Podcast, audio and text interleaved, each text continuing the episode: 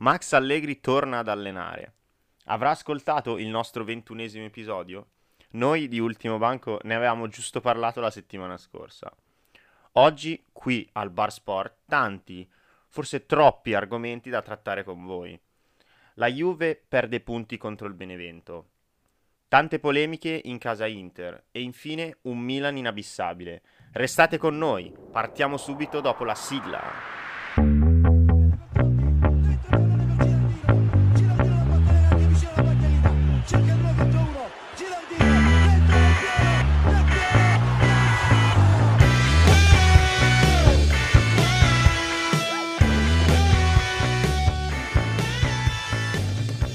L'avevamo detto, cazzo, l'avevamo detto. Avevamo fatto una puntata dove avevamo parlato di Allegri, dove avevamo parlato di Sarri, avevamo parlato di Spalletti.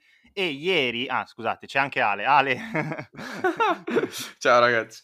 Siamo sempre noi ragazzi, questa introduzione molto rapida, però ce la tiriamo un po' perché cazzo Allegri finalmente, ufficialmente ragazzi, da giugno rivedremo Acciughina Allegri su una panchina, non si sa se di Serie A o fuori dalla Serie A. Io sono gasatissimo perché secondo me Allegri è un top 5 quasi top 3 allenatore al mondo. Tu Ale come, come l'hai presa? Sono molto gasato anch'io e più che altro a me è piaciuta tantissimo l'intervista che hai rilasciato a Sky Calcio Club e mi viene da pensare che Caressa inizi a ascoltare il nostro podcast perché se la prossima volta invita Sarri un messaggino in DM glielo inviamo, no, carino, cioè, almeno invitaci anche noi.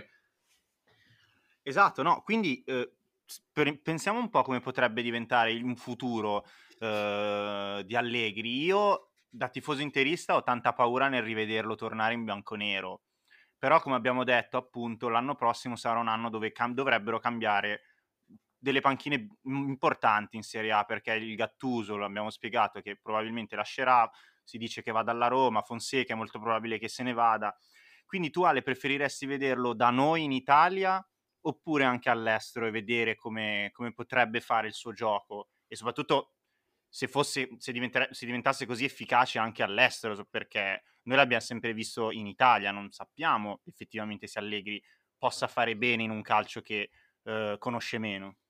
Allora, intanto volevo iniziare il discorso concentrandomi proprio sulla persona di Allegri e subito dopo rispondo alla tua domanda, perché l'intervista di ieri mi ha mi è diciamo aperto un mondo sulla persona che è effettivamente Allegri, perché chiaro quando tu lo vedi sempre come allenatore di calcio, rimane un allenatore di calcio, cioè comunque tra l'altro della Juventus ti distacchi un pochino e non vedi effettivamente la persona, le emozioni comunque tutto quello che ovviamente ci appartiene.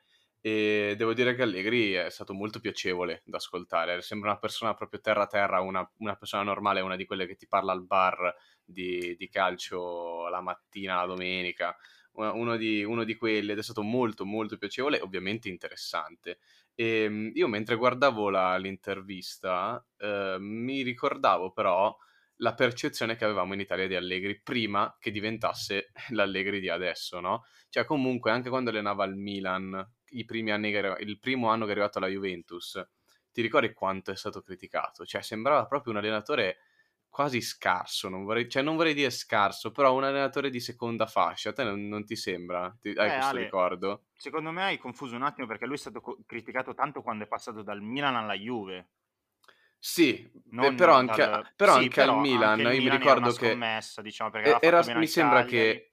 Sì, mi sembra sì, che fosse stato il primo allenatore a non aver vinto uno scudetto con Ibrahimovic. Sì, è l'unico allenatore che non ha mai vinto ecco, uno scudetto con Ibrahimovic. Quindi comunque arieggiava quest'aria sopra di lui. Poi si è affermato, ha vinto tutto quello che doveva vincere praticamente tranne la Champions con, con, la Juve, però ci è arrivato due volte in finale di Champions con la Juve, quindi tanto di cappello e, ehm, e quindi l'abbiamo rivalutato e a me onestamente è piaciuta tanta, tanto l'intervista e mi è piaciuto anche il suo modo di parlare, mi, mi ci sto affezionando, ecco diciamo, eh. a, ad Allegri, ad Acciughina. Quindi per rispondere alla tua domanda io ovviamente lo vorrei in Italia, ma, ma tantissimo, cioè sarebbe ovviamente un, un, un'aggiunta fondamentale per aumentare il livello del nostro calcio, però come ha detto lui, comunque bisogna guardare alla cultura e alla, ai tipi di società che abbiamo in squadre nel mondo e bisogna anche abbinarli al giusto allenatore.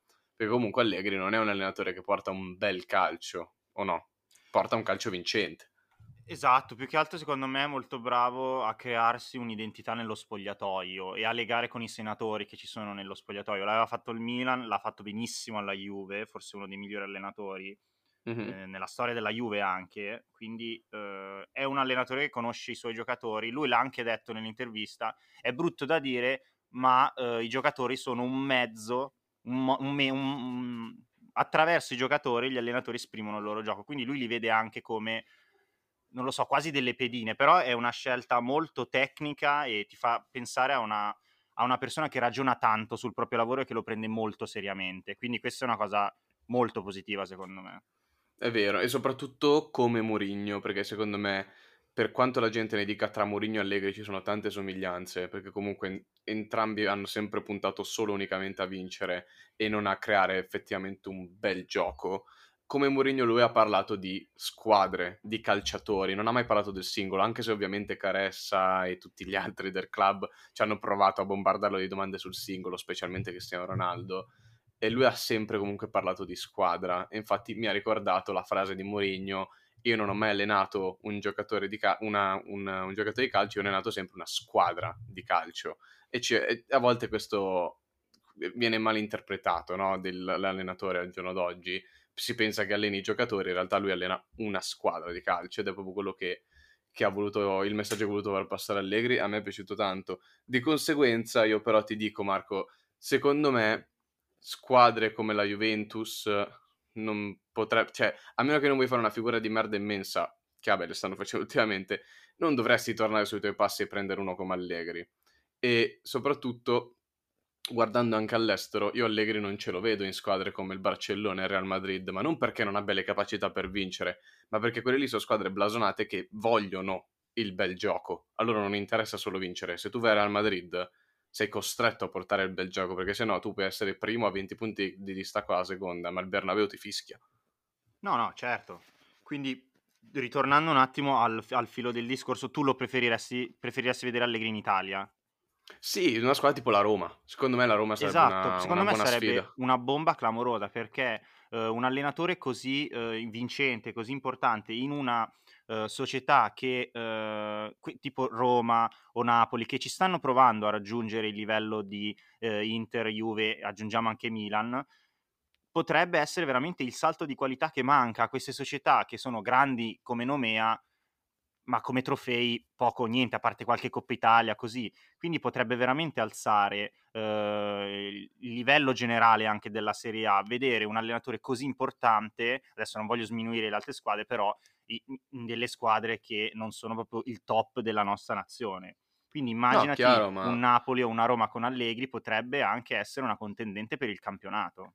Esatto, però ricordiamoci che è comunque molto molto difficile perché un grande maestro come Ancelotti non c'è riuscito in una piazza come il Napoli, quindi è una Sì, grande sfida sicuramente per, per Allegri, però non vedo l'ora di, di rivederlo su una panchina. E oltre a questo, ragazzi, a me è piaciuto anche tanto il, la risposta che ha dato Allegri alla domanda di Caressa, non so se l'hai sentita tu Marco, quando gli ha detto di scegliere tra Cristiano Ronaldo e Messi, tu hai no, sentito? questa no, me la sono persa.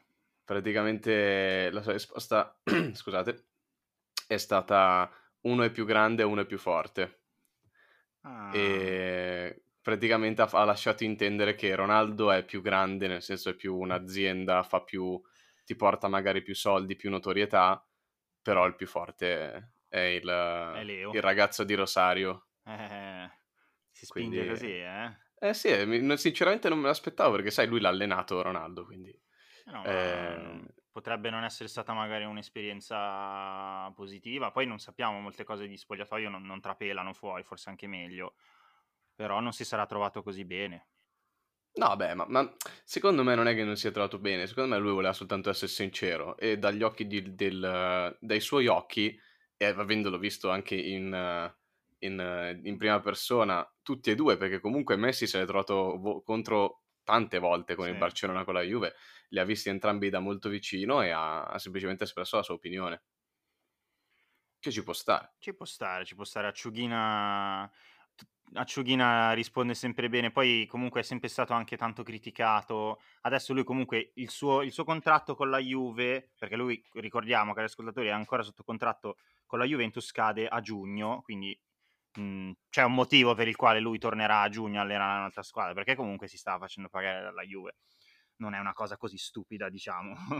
Eh no. Parlando di Juve, perché eh, è da un po' che non parliamo di Juve effettivamente. Addirittura un episodio che non parliamo di Juve. Esatto, abbiamo fatto due episodi molto concentrati sul Milan che vi, che vi ricordo di andare ad ascoltare, due episodi con due ospiti con le loro reazioni a caldo dopo i big match con lo United andate e ritorno.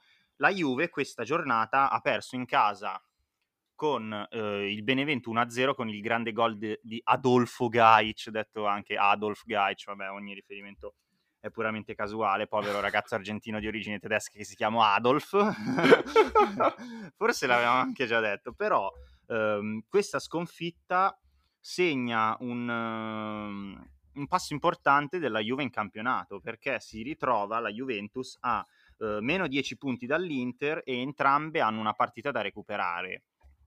Quindi possiamo dire che la Juve è fuori dalla corsa scudetto? Um, l'azzardo e ti dico di sì. Secondo me adesso, da questo weekend, cioè da, da, da oggi ormai, la, lo scudetto è diventato una corsa a due ed è una, un affare tra milanesi. Io credo che uh, la Juve, più che altro perché è arrivata una sconfitta contro una squadra, sì, uh, di notevoli Uhm, difficoltà, ma anche la rosa confronto non c'è, non c'è paragone tra una rosa e l'altra, però era anche una squadra che il Benevento stava facendo male nell'ultimo periodo. Quindi è proprio stato uno scivolone uh, generale della società e della squadra che uh, secondo me, a mio avviso, può anche succedere ancora. Per questo anch'io sono convinto che la Juve sia fuori dal campionato, perché come hanno perso con il Benevento in casa, mancano ancora 10 partite alla fine del campionato può succedere che la Juve perda altri punti così eh, stupidamente. Quindi anch'io credo che la Juve ehm, si sia fatta male da sola perché eh, la partita poteva vincerla, ha fatto un errore Arthur che ha praticamente regalato un assist a, in porta a Gaic e adesso la Juve deve rincorrere ma ehm, oltre al risultato, tu come l'hai vista la partita della Juve? Ma ti dirò, um, a me la Juve non ha impressionato perché di solito la Juve cosa fa contro le neopromosse? Vince 2-3-0, archivia la partita nel primo tempo, come ha fatto col Cagliari, che non è una neopromossa ma l'ha fatto 3-0 al primo tempo, la partita era chiusa, bella, ci vediamo la settimana prossima con la prossima partita, e invece non lo fa, ma non lo fa ormai da un po' di tempo perché è tutto l'anno che, come ripetiamo ogni episodio, ci sta portando delle delusioni, diciamo in termini sportivi, perché una squadra con certi nomi non dovrebbe deludere così tanto. E soprattutto la cosa che a me ha stupito questo, questa, questa, questo weekend col Benevento non è tanto la sconfitta 1-0, a me ha stupito tanto la mancata reazione, perché ci sta, una squadra può andare sotto 1-0, un errore lo fanno tutti, eh, cioè può succedere. Quello che non deve succedere a una grande squadra è la mancata reazione. Cioè, vai sotto 1-0, boom, Ronaldo ti mette un gol, ne fa un altro, ne so, Morata, ne fa ancora un altro e, vinci 3-1, perché le, squadre, le grandi squadre reagiscono così. Questa reazione non c'è stata da parte della Juve e quindi è proprio, que- quella è stata la più grande delusione, secondo me io ho visto anche eh, durante la partita una totale assenza e incapacità a giocare al gioco del calcio di Alvaro Morata. Adesso io non so cosa gli sia successo uh, privatamente magari in questi giorni, ma Morata ha veramente giocato male, ma veramente male. Ha sbagliato una quantità di passaggi semplicissimi. In generale è stata un po' la giornata degli errori, senza parlare solo di Juve, degli errori individuali, perché ce ne sono stati molti anche, anche Roma, eh, dopo parleremo anche di Roma-Napoli, ci sono stati molti passaggi sbagliati, errori di, di, di, di, concentrazione che io ho visto soprattutto nella partita della Juve e mh, di Morata. Quindi io vorrei chiederti, ma la Juve punterà su Morata ancora l'anno prossimo oppure eh, ha preso questo attaccante quest'anno perché aveva proprio quel vuoto davanti e poi lo accantonerà, tornerà all'Atletico oppure verrà venduto a un'altra squadra, non lo so, dall'Atletico, ma credi che continuerà con Morata o si cercherà una nuova punta? Allora, innanzitutto io ho letto e ho sentito da Paratici Agnelli che comunque l'obiettivo, l'obiettivo, il progetto della Juve è quello di continuare con uh, Alvaro Morata, quindi riscattare il giocatore dell'Atletico Madrid, mi sembra che sia sui comunque 40 milioni, una cifra abbastanza importante. Ehm, quindi molto probabilmente il giocatore proseguirà la sua carriera alla Juventus. Um, io non starei a, a esagerare per una partita così negativa, perché comunque nel complesso la Juve ha fatto schifo, parliamoci chiaro. E un giocatore come Morata, l'abbiamo anche ripetuto sia io che te in altri podcast, non è il classico centravanti che tu lo vedi fare gol ogni weekend. È un centravanti diverso, è molto tecnico, ti apre gli spazi, fa i movimenti giusti. Quindi di conseguenza io ti dico, secondo me è un giocatore che renderebbe molto di più con un sistema di gioco quadrato e ben definito, che non è di sicuro quello di Pirlo.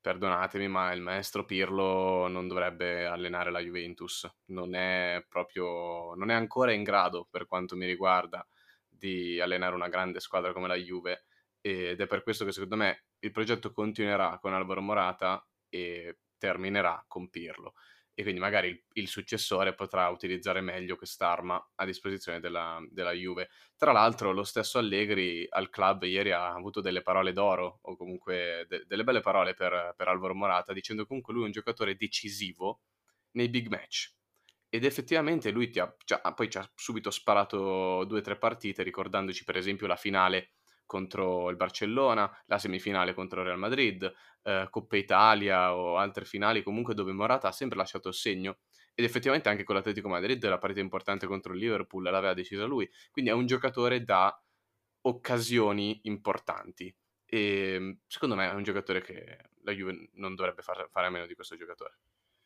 Esatto, anche perché eh, più che altro in giorni, in questa stagione non sta avendo moltissime eh, alternative a Morata, infatti eh, la Juve manca proprio un, un po' di, di, alternative davanti e io comunque rimango convinto che eh, con Dybala questa squadra sarebbe in una posizione diversa sia in eh, Champions sarebbe un'altra League. cosa, cioè, è come il Napoli ci... che abbiamo visto adesso con i giocatori a pieno regime, è un'altra squadra. Esatto, ci dimentichiamo sempre che la Juventus ha for- per detta di molti, uno dei giocatori, uno dei giovani più, più, più, promettenti. Vabbè, che adesso è quasi un giocatore affermato perché non ha più quella tenera età, però è comunque un, una stella internazionale perché Dybala, quando gioca a, a, grandi livelli, viene paragonato a un certo Leo Messi, quindi è un grandissimo giocatore di balla. Io credo che manchi veramente come, come l'ossigeno in questa squadra un giocatore come Dybala. Adesso io non sono molto informato sul suo rientro in campo. Tu che ce l'hai il fantacalcio, magari ne sai di più, oppure è ancora un'incognita?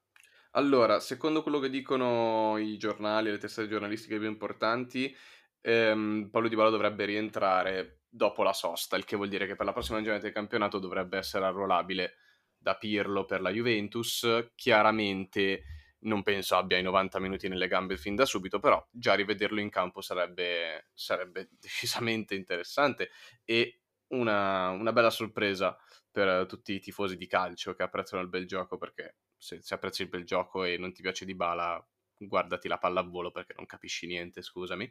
eh, a parte questa piccola parentesi, dovrebbe tornare, ma il problema di Dybala non è, non è effettivamente grave. Il fatto è che mh, i medici l'hanno dichiarato pronto per giocare già due o tre settimane fa, se non mi sbaglio. Solo che ogni volta che Dybala gioca col pallone, e quindi non è che corre e basta, ma deve cambiare direzione, muovere il pallone, um, sente questo fastidio al ginocchio che non gli lascia tregua. E su questo i medici non, riescono, non possono fare niente, hanno detto che semplicemente dovrà passare col tempo. Quindi per questo si spera che dopo questa lunga pausa eh, il giocatore possa essere in grado di giocare. E io lo spero sinceramente, ovviamente per il mio fantacalcio, ma perché come ben sapete è il mio giocatore preferito o forse il secondo dopo questo weekend perché se dopo c'è un attimo di tempo vi parlo anche di questo giocatore favoloso che è Rodrigo De Paul e non vedo l'ora di rivederlo in campo. Esattamente, esattamente, Rodrigo De Paul ha fatto scintille, siamo. Mm, siamo convinti noi di ultimo banco, ma penso che un po' l'opinione calcistica in generale sia convinta che alla Juve, eh, una Juve con Dybala possa fare decisamente meglio più che altro adesso, prima di cambiare argomento, voglio chiederti, torna di Bala, torna ai grandi livelli, la Juve può pensare ancora al campionato? Prima abbiamo detto no, che non... No, esatto. No, no, ma perché, ascolta, cioè, la Juve ha comunque fino adesso lo scontro diretto a sfavore con l'Inter. Però un flop Perché... di Bala quest'anno, oltre agli infortuni e tutto. Comunque non è servito a niente, anche se dovesse tornare. È difficile che la Juve recuperi eh, tutti questi punti, anche con Dybala. Ma è difficile chiamarlo flop un giocatore che comunque è stato infortunato praticamente tutto l'anno. Cioè, io personalmente pre- preferisco dare la nomea di flop a un giocatore che ha giocato 30 partite e mi ha fatto due gol. Quello è stato un flop.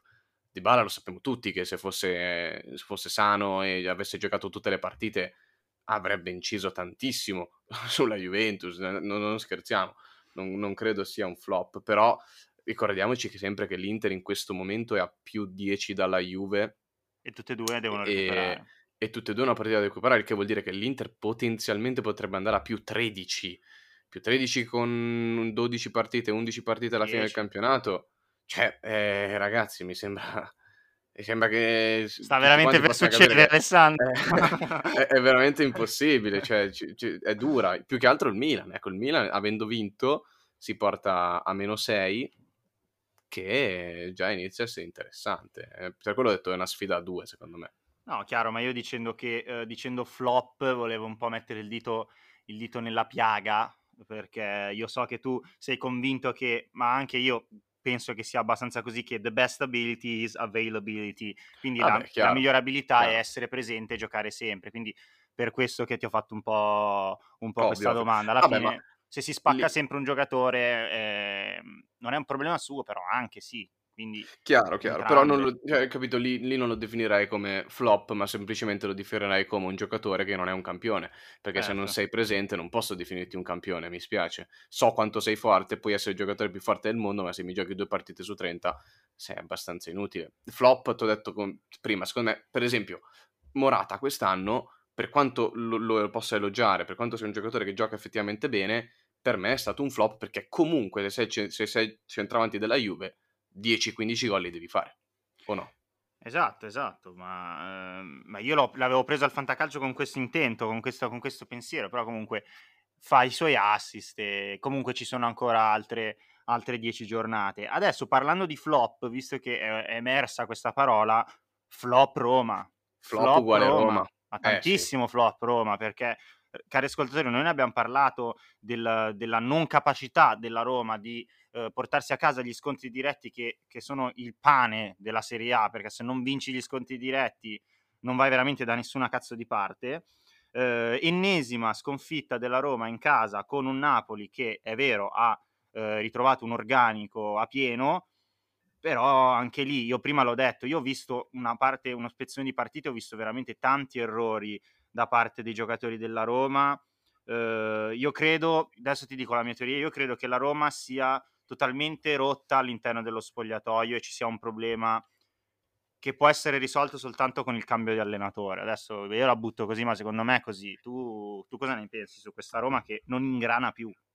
Sono d'accordo, sono d'accordissimo anche perché va bene uno scontro diretto, va bene due, va bene tre, ma secondo me se dopo, un, se dopo tutti questi non hai neanche vinto uno, è un problema di mentalità e la mentalità nella squadra fino a prova contraria te la porta l'allenatore. Cioè, va bene, magari poi la squadra effettivamente non ha i giocatori abbastanza forti per competere, però a me sembra che una squadra come la Roma con questi giocatori cavolo, una, una esatto. partita la puoi anche strappare, non dico magari all'Inter, alla Juventus e al Milan, ma dico magari appunto al Napoli, alla Lazio, all'Atalanta, una vittoria ce la puoi strappare, specialmente in casa. Ricordiamo che la, la Roma ieri ha perso 2-0 in casa all'Olimpico, cioè è brutta come situazione. E poi non ha mai fatto effettivamente paura al Napoli. Cioè, personalmente, io ho visto la partita, il Napoli dopo i primi due gol ha messo la partita in saccoccia, ha detto bella raga, ci vediamo alla fine partita per una birra, perché era finita la partita e non hanno mai fatto paura al Napoli.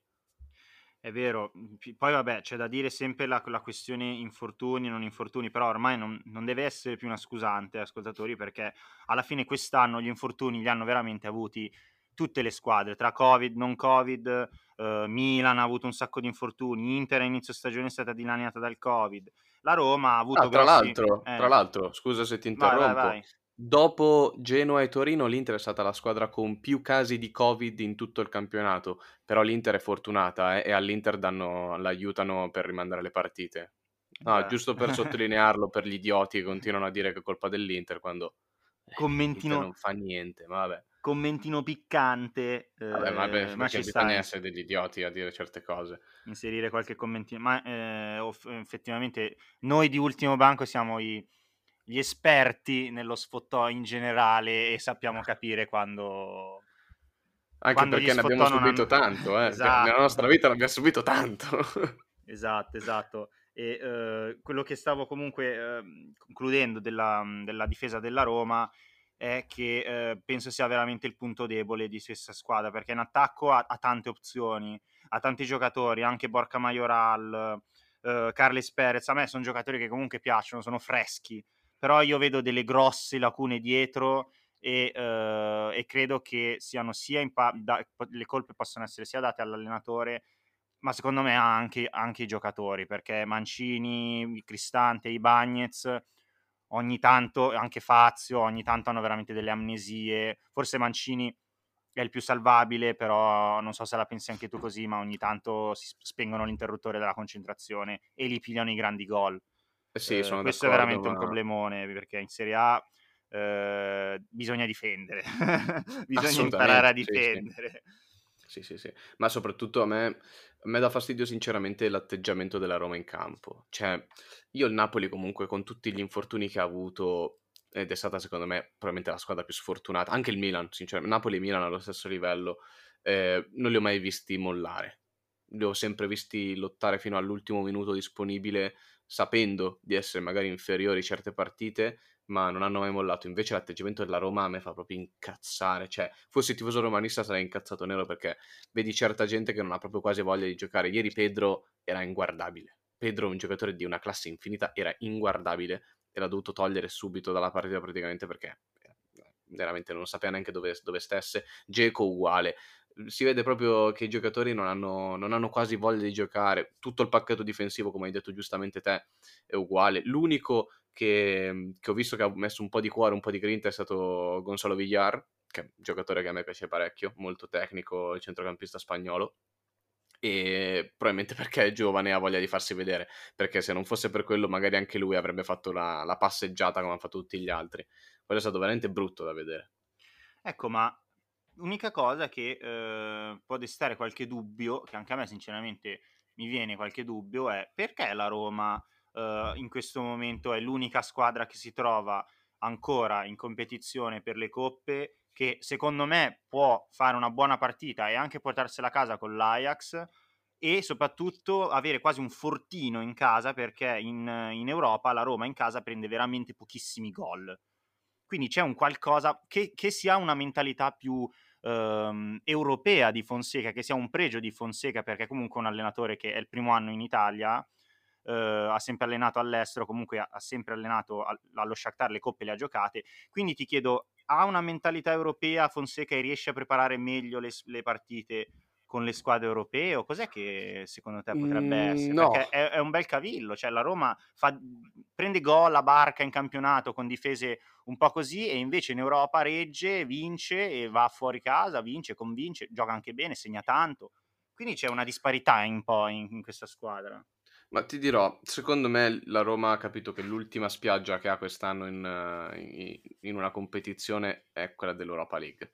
Quindi magari in Europa League hanno voglia di giocare ed effettivamente si impegnano perché, ribadiamo, abbiamo detto anche in episodi passati, la Roma comunque è forte. Cioè la Roma non è una squadra scarsa, i singoli ce li ha per, per lottare quasi con chiunque. E e questo mi fa incazzare ancora di più perché appunto in Europa che hanno voglia fanno una figura decente e in Italia fanno schifo. Ricordiamoci che in questo momento la Roma è sesta, vuol dire che ti devi fare anche la qualificazione ai gironi dell'Europa League, ok? Ed è sesta a un solo punto della Lazio, che però è con una partita in meno. Quindi vuol dire che in questo momento se la Lazio vincesse, la Roma sarebbe fuori da qualsiasi competizione europea. Eh, alla fine noi l'abbiamo, l'abbiamo, detto che queste sette sorelle si stanno contendendo pochi posti, eh, soprattutto quelli europei che contano della Champions League, sono quattro, poi ce ne sono altri due, ma comunque una su queste sette non andrà da nessuna parte l'anno prossimo e iniziano a delinearsi un po', si capisce che questo posto vuoto, dimenticato, senza Europa, inizia a prenderselo un po' la Roma. Ehm, non lo so, può essere un peccato perché comunque la Roma ha fatto vedere anche bel calcio. Adesso non è ancora, è ancora tutto da vedere perché eh, Lazio, Roma e Napoli si ballano quattro punti tra, tra queste tre squadre.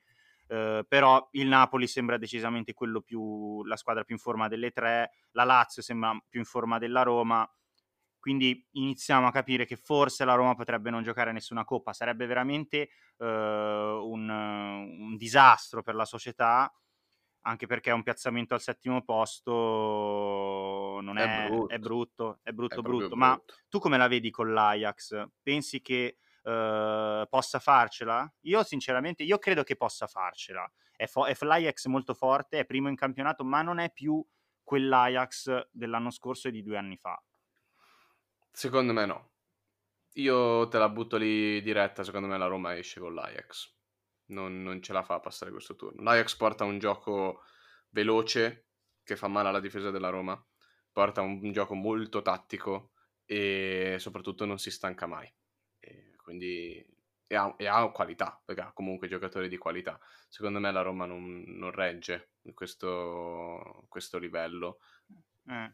Eh, sarà, tutto, sarà, tutto, da vedere nelle prossime settimane. Ovviamente adesso, cari ascoltatori, c'è la pausa nazionali. Noi nelle prossime, eh, ehm, nelle prossime puntate parleremo di nazionali perché l'Italia affronterà eh, tre eh, uscite importanti contro Irlanda del Nord, Bulgaria e Lituania, mi sembra. Squadre bassissimo livello, però comunque sono qualificazioni mondiali e non è la classica amichevole Italia-Armenia 9-0 che la guardi per i primi dieci minuti, poi ti vai a guardare qualcos'altro. No, sono effettivamente partite importanti. Parleremo esatto. sicuramente di quelle e vi prometto vi faccio un monologo di 5-7 minuti su Rodrigo De Paul e perché è il miglior giocatore del mondo. Esatto, perché stavo per dire, visto che abbiamo ancora eh, 3 o 4 minuti, parlerei eh, della grande partita tra Fiorentina e Milan. Ti do due spunti, poi chiudi tu e chiuderemo con i nostri pronostici io ti voglio chiedere una cosa. Innanzitutto parlami un po' di Frank Ribery, come vedi un po' la sua stagione, perché alti e bassi, ma faccio dire te. E poi ehm, un Milan che non molla, un Milan che non molla, tu lo vedi ancora, eh, l'hai detto prima, ma io te lo richiedo perché magari ci butti dentro qualcos'altro, tu lo vedi ancora eh, pretendente al campionato? Assolutamente sì. Sì, sì, sì, sì, sì, sì. Secondo me il Milan adesso è l'unica, l'unica squadra che effettivamente può mettere un po' di paura all'Inter e ricordiamoci che comunque l'Inter ha tutto da perdere perché con questa partita in meno e anche considerando la vittoria del Milan sulla Fiorentina, se l'Inter dovesse vincere cosa solo si, si riporterebbe a più 9 con lo scontro diretto a favore, quindi vuol dire che quel più 9 in realtà è come se fosse un più 10, ok? Quindi sta tutto nelle mani dell'Inter. Però tra tutte le squadre in Italia, il Milan, secondo me, è anche quella che si merita di più di stare al secondo posto rispetto alle altre, perché ha dimostrato, specialmente in una, in un, su un campo difficile come quello di Firenze, di vincere una partita con, cioè, lasciando tutto sul campo, proprio sangue e botte, tutto l'hanno parlato sul campo quindi tanto merito a loro, merito ovviamente ai loro talenti, quindi Ibra che ovviamente è tornato e puntualmente ha segnato, perché Ibra è immenso. Eh, Cialanoglu che ha fatto un bel gol, si è ritrovato, che sia il solito presidente in mezzo al campo veramente forte e parliamo di Tomori, Marco. Che partita ha fatto Tomori? Tomori veramente sta, sta dimostrando di, di, valere tutti i soldi che eh, per ora sono fissati a 28 milioni, ma si potrebbe raggiungere un, un, accordo magari sui 20, sui 25, adesso sarà a discrezioni delle società, però il Milan penso che sia eh, che voglia riscattare questo giocatore che sta dando motivo di, sì, di sì, è predisposto a, a, e invece Ribery come, ha fatto ah, soltanto ah, 1 barra 2 gol no due gol mi sembra quest'anno eh, alterna grandissime partite veramente con una classe imbarazzante perché io ieri ho visto la partita contro il Milan ogni tanto quando prendeva palla Ribery era impossibile togliergliela però comunque resta uh, l'incognita età e uh, è, è, un po' altalenante, però quando gioca eh, si, sì. si, vede veramente la differenza nettissima contro, con qualsiasi altro giocatore. È un fattore X, nel senso che è quel giocatore che ti può risolvere la partita oppure ti ne può saltare 10 di fila per infortunio. Purtroppo ovviamente l'età eh, eh, raggiunge tutti, ragazzi. Ribery non, è, non ha il fisico di Ibrahimovic e quindi non è più in grado di giocare così tante partite da titolare. Quindi non c'è ovviamente da stupirsi, lo sapevamo un po' tutti quando, quando era arrivato in Serie A. E, ehm, però ovviamente a parte che al Milan li purga sempre, un gol al Milan esatto. ci fa sempre e fa sempre la partita della vita, però non è una novità, cioè nel senso l'Inter, cioè l'Inter che cazzo dico, um, Ribery lo sappiamo tutti, le, le, qualità del giocatore, tra lui e Robben, che, che mm. partite che ci siamo visti quando giocavano al Bayern, quindi tanta tanta roba, il francese è sempre uno dei migliori giocatori del mondo, per qualità direi che questo è, sì, non, non lo, vedi, niente, eh, lo vedi ancora alla contrario. Fiorentina l'anno prossimo? Personalmente no, perché il, il contratto di Ribery è un contratto bello grosso e penso che Commisso voglia liberarsene e anche perché soprattutto quest'anno c'è stata l'esplosione di Vlaovic, quindi lo, o, o, lo blinderanno o lo venderanno a caro prezzo. Io fossi, fossi in commisso mi terrei Vlaovic e proverei a costruire qualcosa su di lui perché comunque ricordiamoci che la Fiorentina è una società gloriosa ed è una società che merita molto più di quello che, che ci sta facendo vedere negli ultimi anni. Esatto, ragazzi, come, come, come, al solito è soltanto il tempo che dà risposta ai nostri quesiti. Noi comunque ci ragioniamo sempre perché parlare di calcio e ragionare su cose future è, è la base di questo sport perché alla fine si gioca la domenica, sì, ma quando stai, gio- quando stai giocando la domenica stai già pensando alla partita dopo e al futuro dei tuoi giocatori, al futuro dei giocatori degli altri, degli allenatori. È comunque sempre un circolo, non si ferma mai, non si fermerà mai, Covid, non Covid. Il calcio è nella mente delle persone. Quindi Cari ascoltatori, noi oggi siamo arrivati alla conclusione del nostro episodio del, della rubrica Bar Sport, la preferita di Ale. E, e, niente, noi ci vediamo giovedì con, una, con, un episodio speciale. Ovviamente si parlerà tanto di nazionali, tanto d'Italia, ma ci sono anche altre nazionali con dei giocatori devastanti che vedremo, che bello, finalmente anche nelle loro nazionali, tipo l'Inghilterra, e sono molto curioso di vederla. E, e niente, cari ascoltatori, tu Ale volevi dire qualcosa per chiudere? No, niente, volevo, volevo salutare tutti quanti ovviamente i nostri ascoltatori, ringraziarli come sempre di stare in nostra compagnia e ascoltarci ogni settimana. E niente, Forza Italia ragazzi, siamo tutti un'unica nazione, il calcio è nostro e per un paio di settimane ti faremo tutti la stessa squadra. Dai ragazzi!